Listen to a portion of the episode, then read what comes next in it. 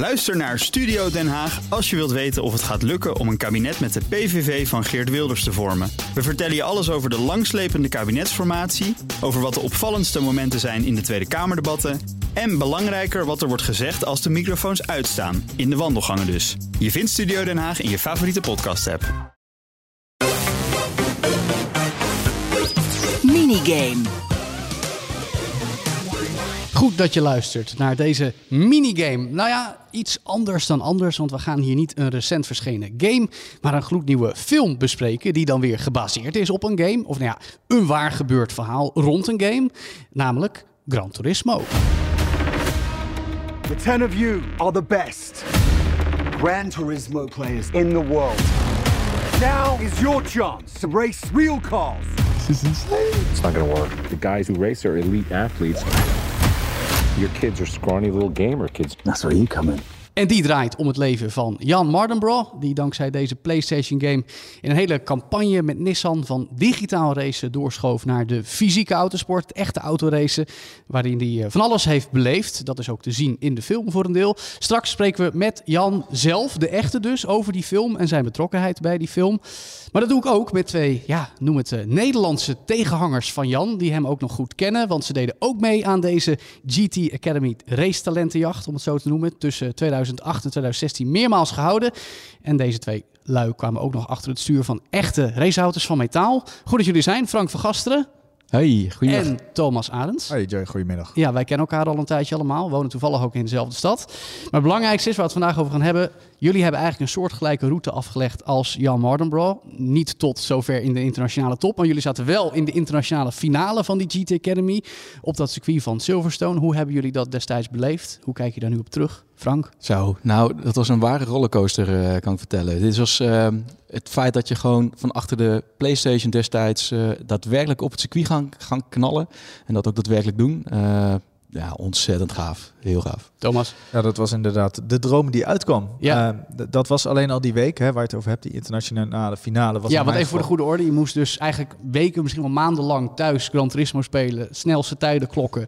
Dan een nationale finale winnen. En dan alleen de allerbeste, of de beste paar, ik geloof 2, 3 of zo, die gingen dan door naar Silverstone, hè, voor de internationale finale. Ja, dus de internationale finale zelf was inderdaad al een droom die uitkwam voor mij. Mm-hmm. Om een keer echt een week lang alleen maar met autosport bezig te zijn. Als hoofdspeler eigenlijk van je eigen film. Ja. Dat we over Gran Turismo hebben. Dat is een mooie parallel. Ja, dat was eigenlijk de week van mijn leven. Ja, nou het mooie is, jullie zijn allebei vervolgens ook in de autosport terechtgekomen. Thomas, jij met Nissan Nederland, die vervolgens een GT-auto in het Nederlands kampioenschap inzette. Ik heb dat allemaal van dichtbij mogen volgen. Daar kennen we elkaar van. We hebben zelfs een racecursus samen gereden op Zandvoort in 2011. Maar jij hebt dus eigenlijk wat Jann heeft gedaan in die film internationaal in het klein meegemaakt in Nederland. Hè? Ja, zo kan je dat inderdaad goed zeggen. Hoe kijk je daar nu op terug, 10 jaar later? Ja, wat die week dus was, als in de week dat mijn droom uitkwam, was daarna het jaar dat mijn droom uitkwam. Ja. En dat was eigenlijk nog factor 10 van die ene week aan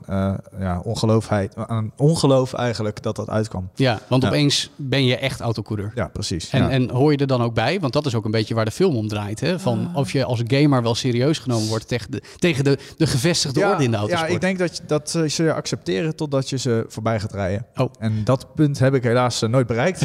Dus ik zou niet weten of ze me echt ook als een daadwerkelijke concurrent hadden behandeld. Maar omdat iedereen het zo'n gaaf project vond, was iedereen er heel, heel open en vriendelijk naartoe. Ja, dat is wel anders in de film trouwens. Frank, ik wil bij jou nog iets verder terug in de tijd. Want jij speelde echt al heel lang Gran Turismo. Zeker. Jij hebt zelfs een Nederlandse community website opgezet, GTHQ.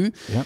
Je bent eigenlijk obsessief met die game bezig geweest, zou ik zeggen. En je moest en zou op een gegeven moment ook aan die GT Academy finale meedoen. Zeker. Ja, ik zag het jaar voor mij Thomas al die gave dingen doen. En ik wilde dat ook zeker weten. Dus ik had ook alles op alles gezet om... je moest en zou je plaatsen. Ja. Ja. Dat is uiteindelijk dus ook gelukt. En als je dan die week ingaat, is het natuurlijk fantastisch om alles mee te maken. En te doen. Ja, maar goed, jij bent vervolgens ook echt gaan autoracen, maar dan gewoon met je eigen centen. Niks fabriekscontract. Helaas. Maar jij vond het allemaal zo mooi om te mogen proeven van het echte autoracen. Dat je dacht, ik koop gewoon zelf een oude BMW. Ja, ik denk, die week daar heeft daar natuurlijk om bijgedragen. Toen ik daar vandaan kwam, dacht ik, maakt niet uit wat er gaat gebeuren. Ik ga ook racen. Op welk niveau, maakt niet uit. En toen ben ik bij de BMW E30 Cup terechtgekomen, inderdaad. Ja. En dat doe je nog steeds? En dat doe ik nog steeds. 10 jaar lang, jongens. En Thomas zit alleen maar in de simulator tegenwoordig. Ja, dat is ook leuk. Nou, daar gaan we het ook zeker nog over hebben. Leuk ook bij te vermelden is, jullie kennen Jann allebei. Ik heb hem ook 1 of 2 keer ontmoet. Maar Thomas, hij zat echt bij jouw jaar. Jij hebt het gewoon tegen hem opgenomen eigenlijk. Absoluut, hè? Ja, zeker. Hoe was dat? Hij heeft vervolgens internationaal gaan racen. Nooit een echte topper geworden, moeten we erbij zeggen. Ja. Maar was het wel van, hey, dit is een bijzonder het was een mooie dynamiek die hele week. Omdat je zo dicht bij elkaar staat en de hele week als 12 jongens een droom beleeft, wil je die ervaring ook graag met elkaar delen. En word je eigenlijk automatisch heel vriendelijk naar elkaar. Dus er was niemand daar die het Jann misgunde, of een elke andere deelnemer dan ook, om die prijs te pakken. Het is een beetje wie is de mol. Hè? Iedereen wil dat iedereen erin blijft, maar het is onvermijdelijk dat de mensen gaan afvallen. En dat doe je ook door beter te zijn dan de ander. Ja, precies. Ja. Dus dat was een hele aparte dynamiek. Maar ja, op een gegeven moment word je er zelf uitgeknikkerd en dan zie je Jann winnen. En dan denk je, ja, ik vind het alleen maar fantastisch voor hem. Ja, omdat hij er toch ook hard voor gevochten had. Precies. En toch al wat talent en potentie liet zien dan. Uiteraard, ja. Neem ik aan. Ik denk eerlijk gezegd dat je die week niet kan halen zonder dat te hebben. Nee. Of was jij eigenlijk beter? Ah, dat is glad ijs. Daar ga ik me zo op geven. Over beter gesproken, Frank, jij deed het jaar daarna mee in die GT Academy finale op Silverstone. Jann was toen al eigenlijk volop aan het racen. Was ambassadeur, mentor daarbij. Ja. Jij hebt hem dus ook meegemaakt. Ja. Wat weet je daar nog van? Zeker. Nou, hij was met name de mentor van de Britten natuurlijk. Ja. Maar wat daar heerst is, wat eigenlijk Thomas ook aangeeft, is vooral gezamenlijke gezelligheid met elkaar. En onderling uitwisselen van tips. En dan maakt het niet uit bij welke nationaliteit je hoort. Het zit er allemaal in. En natuurlijk hoorden wij graag alle verhalen van Jann, wat hij heeft meegemaakt na het winnen van de GT Academy. Ja, en daar zat jij dus een beetje verlekkerd aan te horen van, nou, dat wil ik eigenlijk ook wel. Zeker, ja. Dat is toch niet helemaal gelukt. Nee. Ja, ik was niet de snelste daar, helaas. Nee, goed. Jullie racen nog steeds, dus jij, Frank, vooral fysiek, Thomas vooral virtueel. En af en toe als het zo uitkomt ook nog wel eens iets anders natuurlijk. Hoe kijken jullie nu naar de wisselwerking tussen digitaal racen en de fysieke autosport? Want daar is van alles over te zeggen. We weten dat Formule 1-coureurs zoals Max Verstappen en Lando Norris ook fanatiek in de sim zitten. Die vinden dat eigenlijk bijna net zo leuk als het echte racen. Destijds, die GT Academy was eigenlijk een eerste aanzet van, nou, wees maar goed in de game, dan mag je echt gaan autoracen. Is het nu echt wat meer inwisselbaar geworden? Staat het naast elkaar, zouden jullie zeggen? Ik denk niet dat het ooit naast elkaar kan komen, eerlijk gezegd. Nee? Nee, simracer is een hele mooie basis om in het echt heel veel leuks op de baan te kunnen laten zien. Maar in het echt komt er toch altijd nog zoveel meer bekijken. Dat zijn factoren die je nooit kan simuleren. Denk aan de angst of de G-krachten. Ja, gewoon het fysieke in de auto zitten. Ja. En dat blijft inherent anders aan het virtuele. Ik denk dat daar wel natuurlijk wel andere factoren bij zijn die je wel kan oefenen daar. Nee, bijvoorbeeld de battles die je kan oefenen, tactiek, dat soort zaken. Het leren afstellen van de auto zit erin. Niet de afstellingen zelf, maar het leren, het proces ernaartoe. Dat zijn wel zaken die je goed kan goed en ook kan het navigeren door verkeer in multiclass races. Maar dat is echt meerdere auto's op meerdere snelheden meedoen. Dat is echt iets wat je heel goed kan trainen op een sim. Ja, maar alsnog, de G-krachten om ergens met 200 door een bocht met 3, 4G. Ja. Ja, het is gewoon anders als je met 200 plus op de Tarzanbocht aankomt en dan bij het laatste moment remmen in een sim versus het echte. Want in het echte dan is dat even anders in het begin. Ja, oké. Wij hebben alle drie al de film Gran Turismo gezien. Inmiddels, als je dit live zit, kun je trouwens ook zelf zien in de bioscoop bijvoorbeeld nu. Ja, wat vonden jullie ervan? Want het is eigenlijk het verhaal van Jann, tenminste gebaseerd op het verhaal van de echte Jann Mardenborough, maar dan een beetje gedramatiseerd, ook wel geromantiseerd, misschien ook wel een beetje platgeslagen, als ik het zo mag zeggen. Maar wat was jullie eerste indruk toen we uit de bioscoopzaal liepen? Ja, ik vond het vooral een Hollywoodfilm over autosport, maar dan niet per se voor de autosportliefhebber. Nee, dat was toch wel niet heel erg authentiek. Als je kijkt dat bijvoorbeeld een beetje het Fast and Furious, dat is even mijn mening, het Fast and Furious concept van, oh, ik wil iemand inhalen, ik rij al een ronde lang, nu ga ik gas geven en opschakelen en dan haal ik hem opeens in. Precies, en dan zet je dus even de racelijn aan om dat te bewerkstelligen. Ja, dat is natuurlijk niet zoals in het echt gaat. Ja. En iedere raceliefhebber die prikt daar doorheen, want iedere raceliefhebber weet precies hoe dat werkt. Ja. Daarvoor hoef je maar een paar keer naar Formule 1 te kijken. Ja. Als je dat niet weet en je bent dus gewoon fan van gave Hollywoodfilms met actie, dan denk je wellicht van, wow, dit is wel Heel authentiek en zo hoort het te gaan. Ja, Frank, jij was wat positiever volgens mij. Ja, ik heb... jij wil gewoon graag Hollywoodfilms. Ja, meer autosport in je filmen, meer Hollywood. Precies. Nou ja, er zijn volgens mij ook maar weinig films die echt autosport goed kunnen weergeven. En authentiek. Ik heb er dus op die manier ook echt naar gekeken dat ik echt een Hollywoodfilm ging kijken. Mm-hmm. En daardoor heb ik me ook wel goed vermaakt. Zeker omdat er ook een paar perks in de film zitten die dan toch de Gran Turismo-liefhebber gaat opvallen. Ja, gewoon van die verwijzingen. Ik zal ze niet spoilen, maar ze zitten erin. Hartstikke leuk. Ja. Maar ja, wat dat betreft kan ik me wel vinden in wat Thomas net zei. Het is wel echt Hollywood. Ja, en het is heel erg marketing. Hè. Het is heel erg in het hier en nu gehaald met moderne PlayStation, moderne stuurtjes. Ook sommige auto's, terwijl het speelde zich ruim 10 jaar geleden af. Dus het artistieke, creatieve schijnt niet per se door. Maar wat ik wel interessant vond... halverwege wordt de film even heel realistisch en duister. Want de autosportliefhebbers weten dat Jan op een gegeven moment een ongeluk heeft gehad op de Nürburgring, waarbij een toeschouwer om het leven is gekomen. Dat was best wel heftig. Er werd ook niet heel veel aandacht aan gegeven destijds door hem en door Nissan zelf. Want het was gewoon best wel pijnlijk dat dat gebeurde. Want zo vaak gebeurde geen dodelijke ongelukken meer. Maar dat zit dan in de film. En het is best wel authentiek gedaan, zou ik zeggen. Best een shock. Alleen is het dan wel op een ander moment in de verhaallijn geplaatst dat hij vervolgens zichzelf weer oppakt en naar Le Mans gaat, de 24 uur van Le Mans. Maar daardoor kreeg ik een beetje je mag eigenlijk niet zeggen, een beetje een schizofreen gevoel bij die film, dat het een uur lang Hollywood is, dan 20 minuten lang heel rauw de confrontatie met de werkelijkheid in de autosport en dan weer een race die, laat ik zeggen, grossiert in special effects, maar niet heus. Ja. Hadden jullie dat ook? Ja, ik vind het moeilijk om te zeggen eigenlijk. Ik vond het vooral mooi, zoals Frank het zegt, om als Hollywood-film te benaderen. Maar ik vond het lastig om te zeggen of dat... ik kon het heel moeilijk plaatsen. En dat is misschien waarom ik nu ook niet uit mijn woorden kom. Nee, precies. Ja, het was een beetje verward dat er zo'n wisseling is. Ja, precies. Het is, na het winnen van de GT Academy is het verhaal voor mij een beetje lost. Want hij gaat dus vanuit thuis gamen naar... hij mag naar de internationale finale op een circuit... en met echte raceauto's laten zien wat hij kan. Daar wint hij dan ook allemaal op Hollywood manieren... met fotofinish en dergelijke. En dan opeens heeft hij een jetset levensstijl... in privéjets met champagne, dure hotels... de hele wereld over. Maar zo is het niet helemaal gegaan. Zo is het niet gegaan, inderdaad. En want eigenlijk was het gewoon met aftansen raceauto's... op Silverstone heel veel meters maken. Het mist een beetje een soort doel in die fase van de film. Daar had ik dan wel een beetje moeite mee. Maar ik denk wel dat het wel goed is dat ze uiteindelijk in de film hebben gestopt. Want het is denk ik wel iets wat echt bij Jan hoort, wat hem diep heeft geraakt. Dus... Die wisseling van je bent maar gewoon een jochie... Ja. In Cardiff met een vader die weliswaar net goed betaald profvoetballer was, maar hij zelf eigenlijk niet wist wat hij met zijn leven aan moest, behalve racen, want dat zie je heel erg in de film. Hè? Hij wordt een beetje tegengewerkt door zijn omgeving en dan word je opeens wel die superster, maar... echt een superster. In de realiteit was hij niet gelijk een superster, zal ik maar zeggen. Nee, precies. En volgens mij heeft het zo diep geraakt dat het ook gewoon goed is dat het in de film zit. Want het is ook toch wel Jans story. Ja, met het ongeluk erbij. Met het ongeluk erbij, inderdaad. Daar ga je niet omheen. Zeker. Ja. Nou, we gaan Jan er zo zelf bij halen. Goed om te weten dus. Jann Mardenborough, zoals hij in de film Gran Turismo verwerkt is. In het echt won hij in 2011 de internationale finale, waar Thomas dus bij was. Zeker. Thomas won niet, Jan won wel. Ik zeg het gewoon nog even een keertje. Dankjewel. Vervolgens race hij de tourwagens, in GT's moet ik zeggen. En zelfs in de huidige Formule 3, heette toen nog GP3... in het voorprogramma van Formule 1 race weekends. Uiteindelijk kwam hij ook bij de 24 uur van Le Mans meermaals. Won ook een keer een podiumpositie daarbij. En hij heeft lange tijd in Japan geraced. En nu gaat hij bij ons aanschuiven.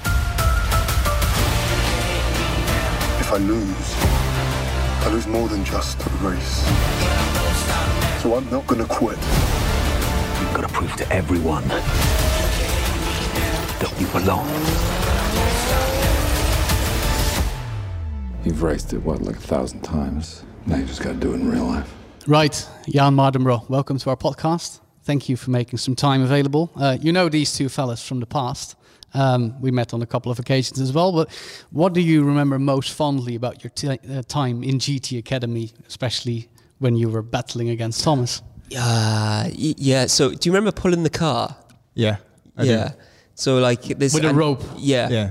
That was a bit mad. That and this I'm kind of getting flashbacks from it. So like the SAS, the no not the SAS. Yeah, the SAS thing. Yeah, we did that. We went to the training facility in the bus, and the guy came on with the gun, and then he threw a load of, he was like shouting at us, and we lay on the mud in the ground.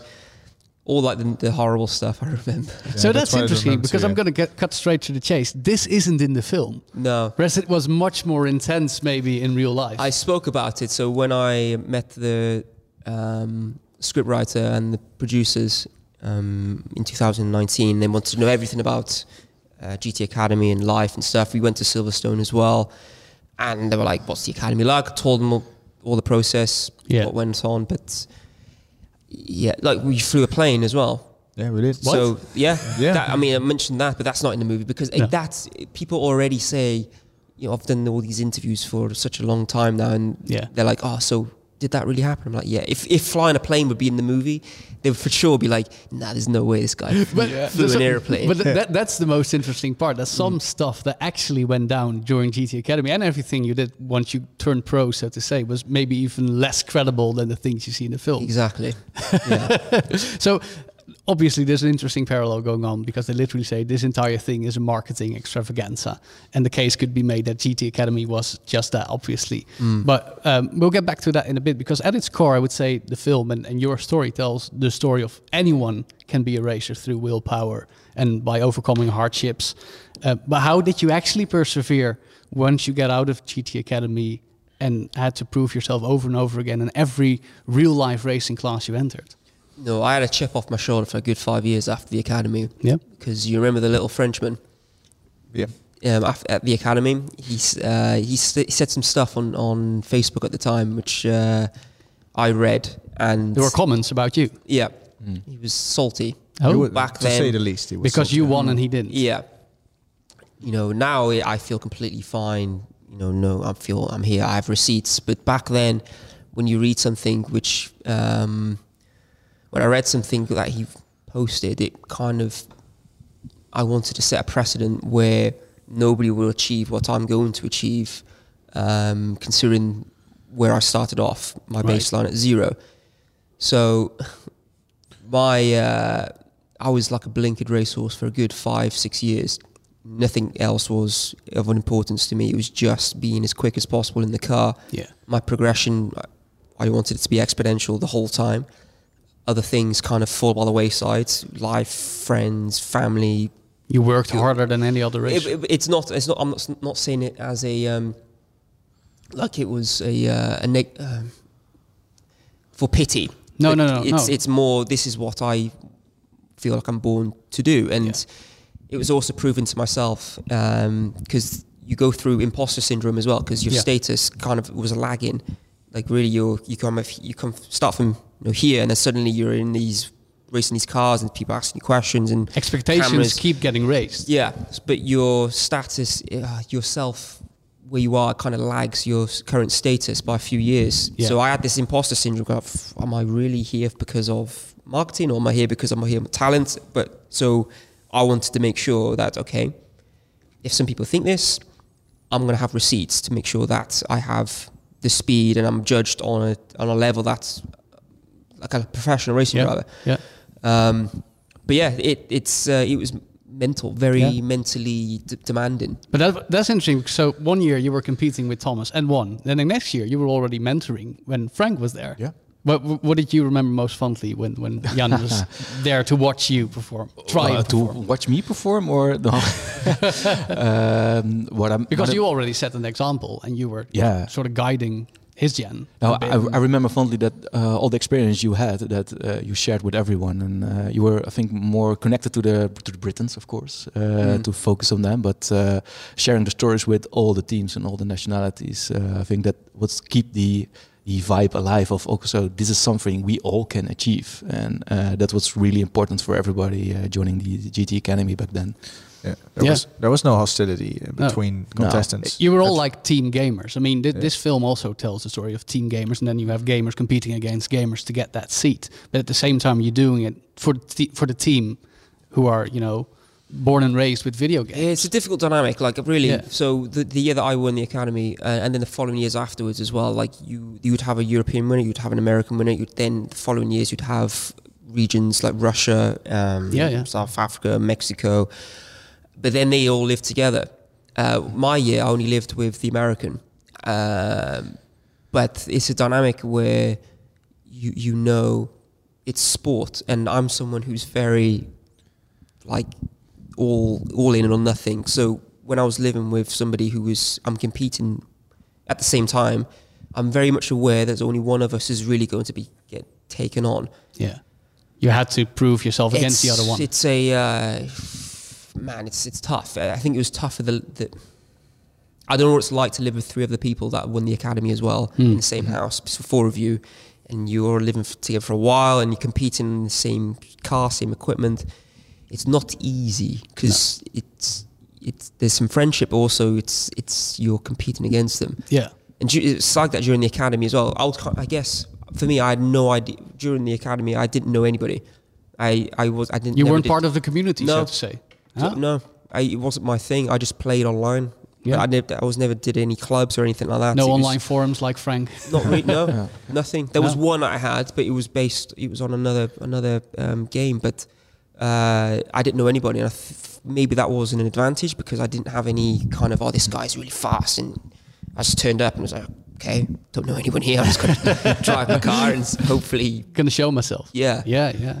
But it's interesting because moving back to the marketing extravaganza bit. Personally, I would say the film is, for a large part, marketing, and it shows from time to time fairly superficial, over-the-top way of motor racing. It's Hollywood, I dare say myself, having seen quite some motor racing. But at the same time, it's hard to strike a balance, you know, between getting the motorsports people and the general public involved. And how hard is it, do you think, to get the balance just right, to include both the general audience and the motorsports folks like ourselves? So I'm representing three hats, really. So I have my family name, because my name is on it. Also the gaming community, specifically Gran Turismo, and also motorsport. Yeah.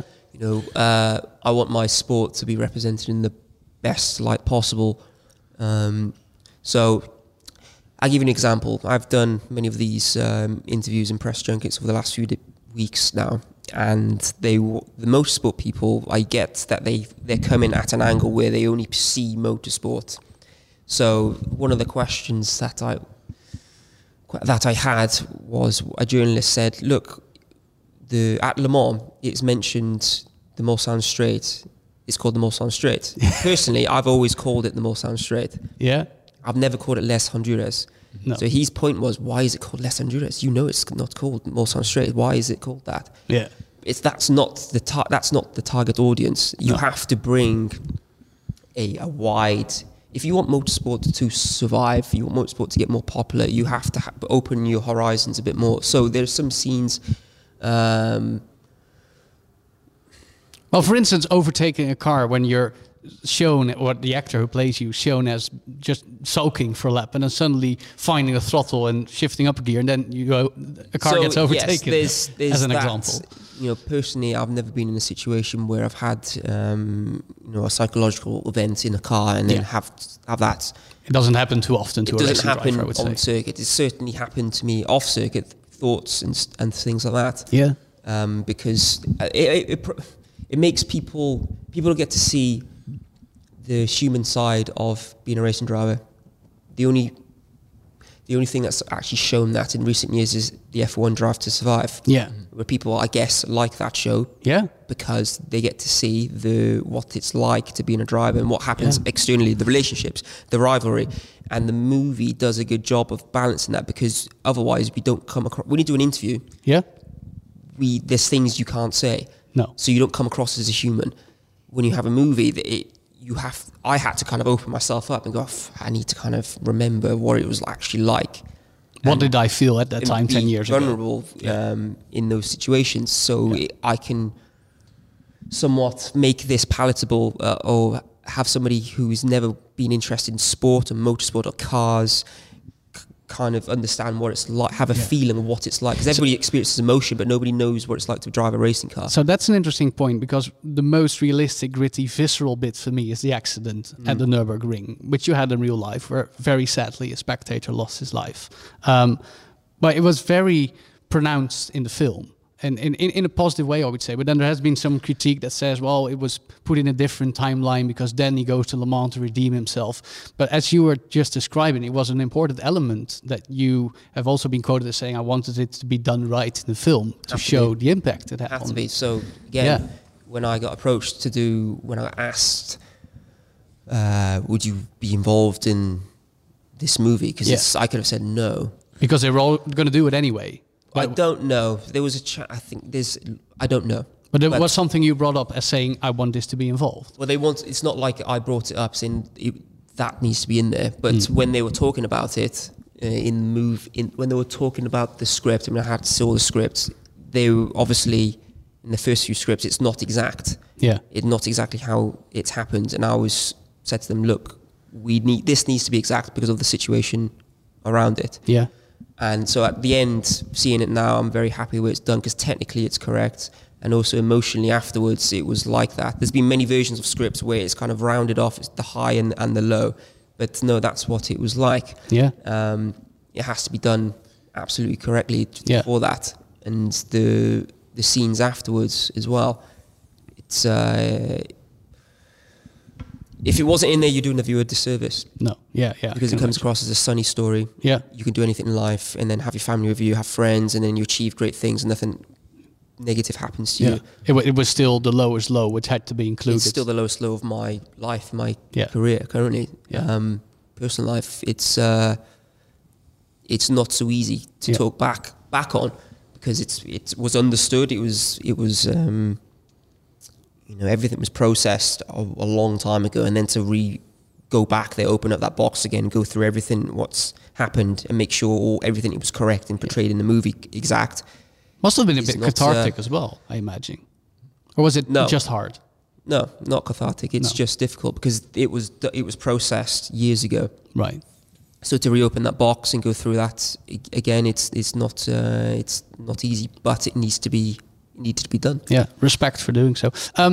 Ultimately, you graduated from sim racing to physical racing. That's what the whole story is about. But at the same time, I would argue virtual racing is the best way for millions of people to actually be involved in driving and racing cars because they're not going to achieve physical racing cars by the millions because it's simply not possible. But what do you reckon is the best way to keep getting people involved in racing? Because the Gran Turismo World Series is just about putting people in simulators and having the best compete against the best, not putting people in physical cars anymore. It's a question which is I currently ask myself as well, because there's been one competition since GT Academy, which was World's Fastest Gamer. Mm-hmm. A Dutchman won that. Yeah, I know. We know him quite well. He's great. Rudy. But there hasn't been anything else. No. And so I asked the question, why? Yeah. I ask it to journalists when they ask me. It's like, why? Because everybody made money and that financially it made sense. Yeah. Everybody got good viewership. Yeah. For exposure, it worked. And I don't know. So I really don't know. So I hope after this comes out, more people start asking questions. Well, why isn't there another way? There need to be more GT Academies, you would argue. I don't know GT Academy. No, maybe there's something else. Like the format. Like that. Yeah. I hope more multinational companies, because it needs money. It's expensive. Yeah. You need a big company to do this or big private enterprise to take this on. Yeah. And hopefully they get inspired after watching the movie. Oh, maybe we should do this because this seems, if we have a product, you know, you talk about it's a marketing exercise. Well, everything is a marketing exercise. But with GT Academy and what we did with Nissan, PlayStation, it worked. It wasn't like a sunny thing, you do it for 1 year and then kind of, that's it. No, you made a career out of it. But like, it was true that the prize was just one race. Yeah. Really, the Dubai 24-hour, that was always the prize. So to get your international license, that was meant to be it. Do the race, hello, nice to meet you, great time, but see you later. Enjoy the rest of your life. Exactly, that was meant to be it. But it had life, it had legs. Yeah.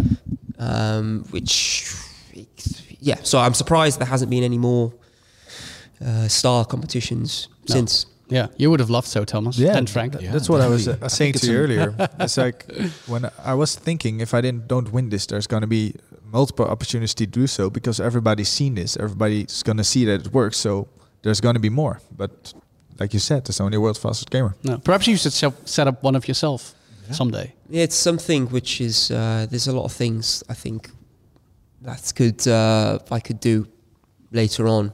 Yeah. I'm still at the moment. The focus for me is just still racing. Yeah. I'm still out there. Last race was in May in Fuji. No longer associated with Nissan.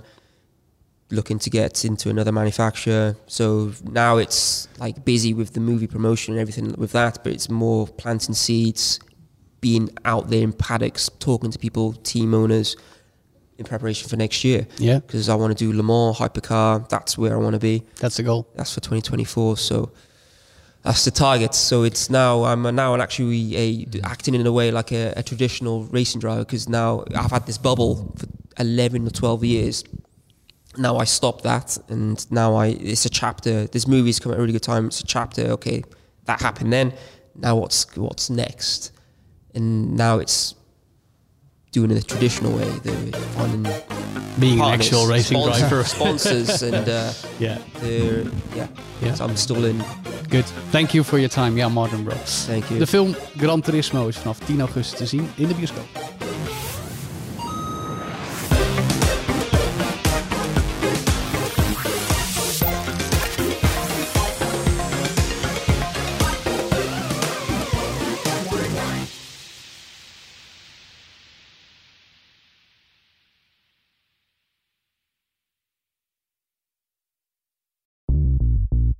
BNR ben je altijd als eerste op de hoogte van het laatste nieuws. Luister dagelijks live via internet. Bas van Werven. En heel langzaam komt de zon op rond dit tijdstip. Je krijgt inzicht in de dag die komt op BNR, het Binnenhof in Nederland en de rest van de wereld. De Ochtendspits. Voor de beste start van je werkdag. Blijf scherp en mis niets.